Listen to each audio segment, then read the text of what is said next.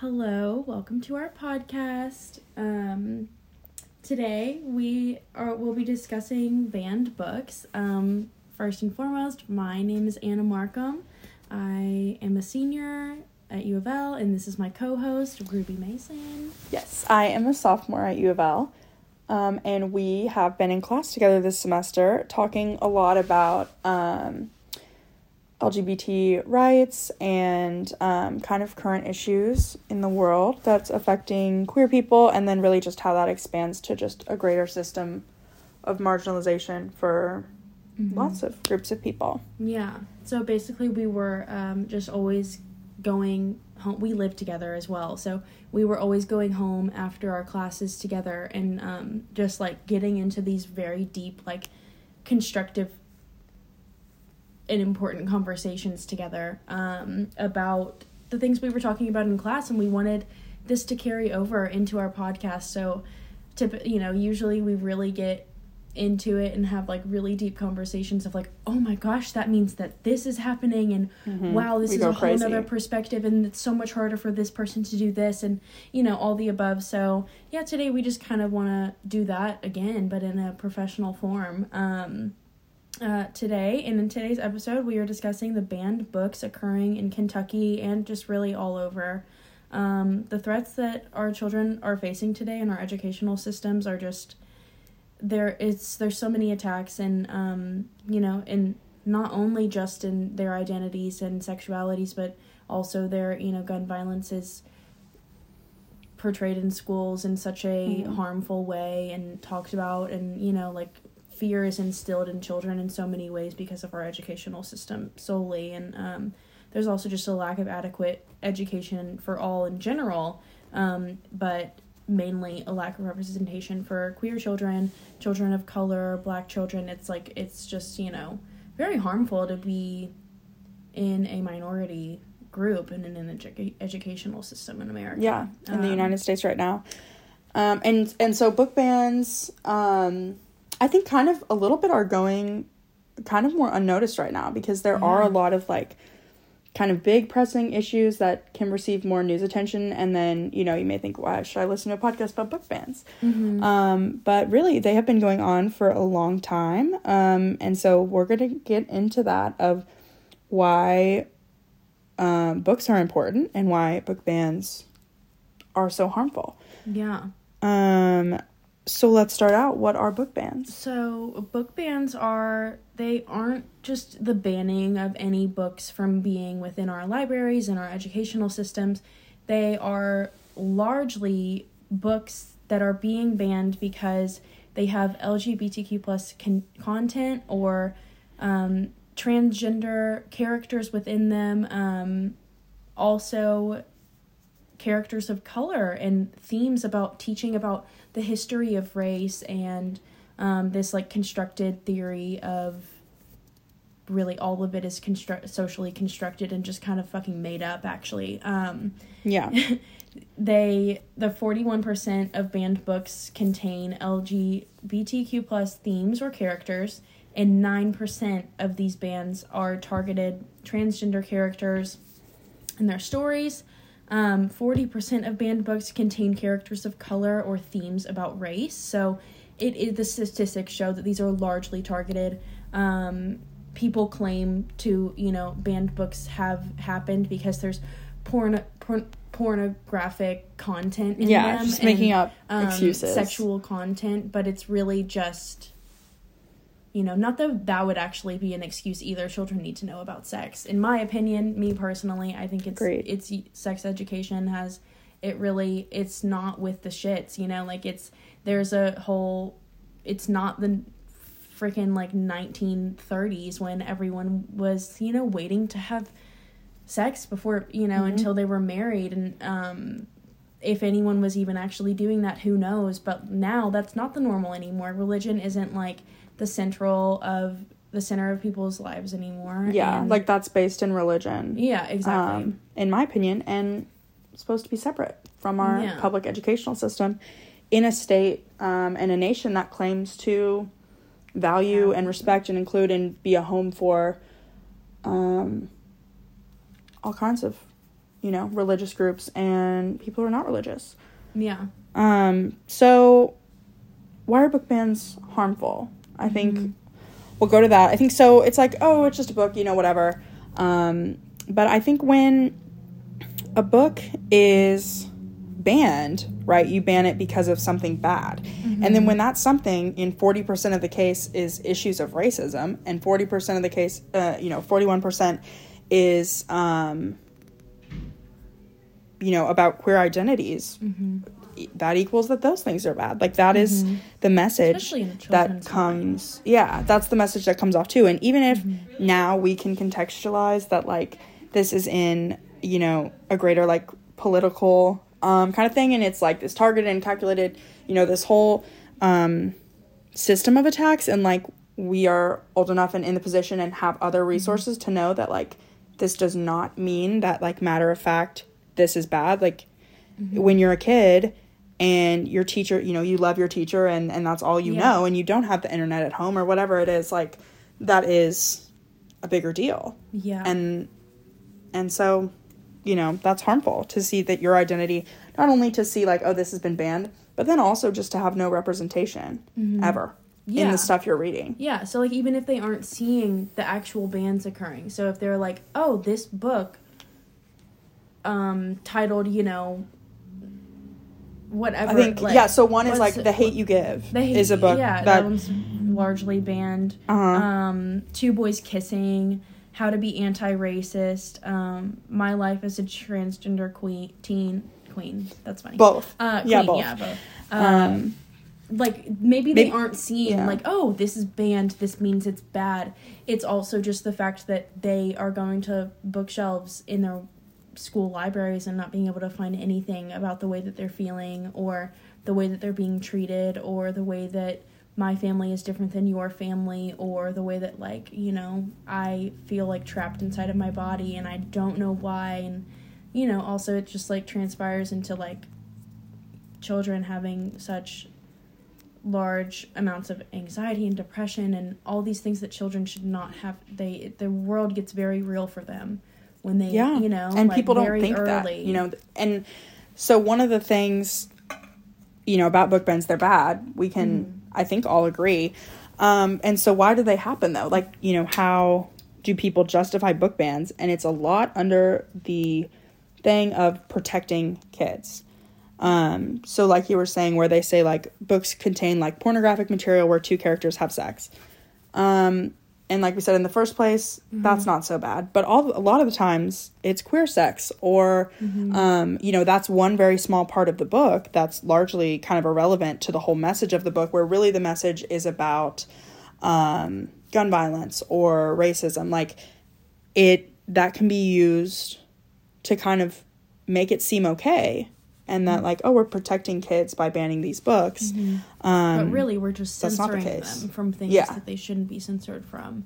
Um, and also it's important to note that no books about straight white people having sex are getting banned. No. You know it's um that doesn't exist. That's normal um in the society of whoever the fuck is banning these books. Um Mhm.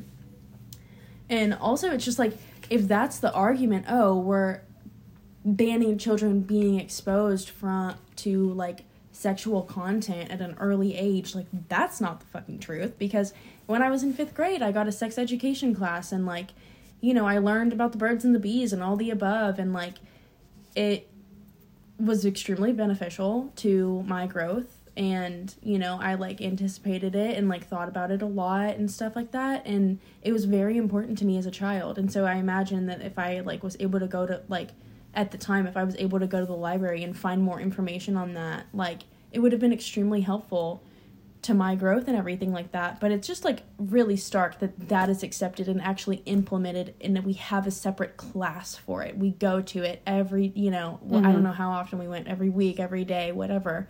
We have this like program worked into our schools um but apparently not actually it's not um, because books are being banned for sexual content. You know it's like there's just such a double standard of this and the double standard it's not a double standard. They aren't It's banning. just a- yeah, it's just a, it's it's, just you know just a disguise it's yeah um so yeah, so really we know, and you can see too just by the statistics where like if nearly like half of the books banned are um, focusing on and highlighting marginalized identities, well, you know, you just mm-hmm. know then that that that is that is what it is. Mm-hmm.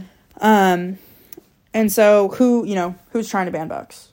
Yeah, so so really it's um, religious uh, Christian nationalists, you know, that are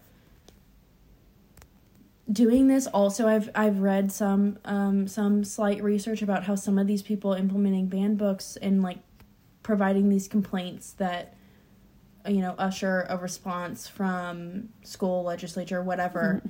they aren't even parents you know they don't even have actual worries about their children yeah. being impression like you know impressed by this like whatever it's they want to have control it's nationalism they want to have control over mm-hmm what is put into our education systems, but they actually don't care because the thing is, they allow guns to enter our education system. They allow all these other things. Yeah. You know, it's like their perspective. It's really just homo. It's blatant homophobia, ra- racism. You know, it's everything. You know, like. Mm-hmm. And if there was ever like any doubt about oh maybe people really are you know good hearted and protecting the children like that is not the case the number one yeah. cause of death in children it's not books mm-hmm. it's, it's not guns. books like, like yeah it's not drag queens like it's, fuck y'all no um no. yeah it's um and i don't know it's really it is really upsetting especially because i really would have benefited from it as a child um and also I did ben- I did benefit from the things that were allowed and inter- infiltrated like my life at the time. You know, when I was a young mm-hmm. kid, mm-hmm. like the things that I was able to learn about and have access to, they did help me so much. You know, and if I had had access to that information as a child, you know, maybe mm-hmm. my life would be so different. And um also like I just it just kind of filters down to like I wonder, you know, every single bias that I have that I've had to like break down um, as I in, as I've entered my adult life and like formed my own opinions about things and everything like all of those biases like oh my mom looked at this one person weird when I was 5 years old and now somewhere in the back of my brain I think that this person that looks that way is wrong because I love my mom you know like and I respect yeah. her opinion. As a kid, it's like, like you're so impressionable. Things, you know, like mm-hmm. you're being you're socialized, everything, and yeah, um, you know, it's also just like we're seeing so many like, especially because we have abortion bans now, and so these kids they aren't learning about sex, they aren't being taught about anything, but they're you know obviously they know enough about sex they know how to do it and they get pregnant and they don't have access to an abortion so it's like you know it's just this like expectation, this impossible expectation to follow um, when we don't have proper health care, but also not proper education of how to avoid needing that health care. You know, it's like, um, it just goes hand in hand, you know, the mm-hmm. intersectionality of it is. And then you can think about um, like gender affirming healthcare. Mm-hmm. And so I can't even imagine like the way it is to try to find a doctor who will not um, fat shame, who will not blatantly just be disrespectful. Mm-hmm. Like I think it's just so hard in general to navigate the healthcare system. Um, mm-hmm. and that's for me as someone like who is cisgendered. Like I cannot imagine the obstacles that there are to find gender affirming care. Um, and that's before now it's mm-hmm. like being attacked yeah. for for yeah. kids. Um, and I think in my experience, like I can remember um, a book I had when I was little that my mom got for me. And the whole point of the book, it's like, um, it's like stories about women doing awesome things. Like, it's it's called I think like the Daring Book for Girls, and it's about um, like stories of like things that are like traditionally for men, or it's you know it's about kind of teaching young girls that they're not less than men, or they cannot you know they don't have to be one way because they're mm-hmm. a girl. Mm-hmm. Like, and and you know, I hope that would be edited in a lot of ways mm-hmm. to be mm-hmm. you know used today. But I can at least remember like the way the attitude kind of shift for me that came from that book is that I knew very early like well you know i want to be a woman in science like i don't care mm-hmm. you know i don't care this i don't care that um, and that was something like my mom was really intentional about because she kind of shares that view and she um, had to do kind of a lot of things. Like she was the only girl in all of her engineering classes for her whole college education.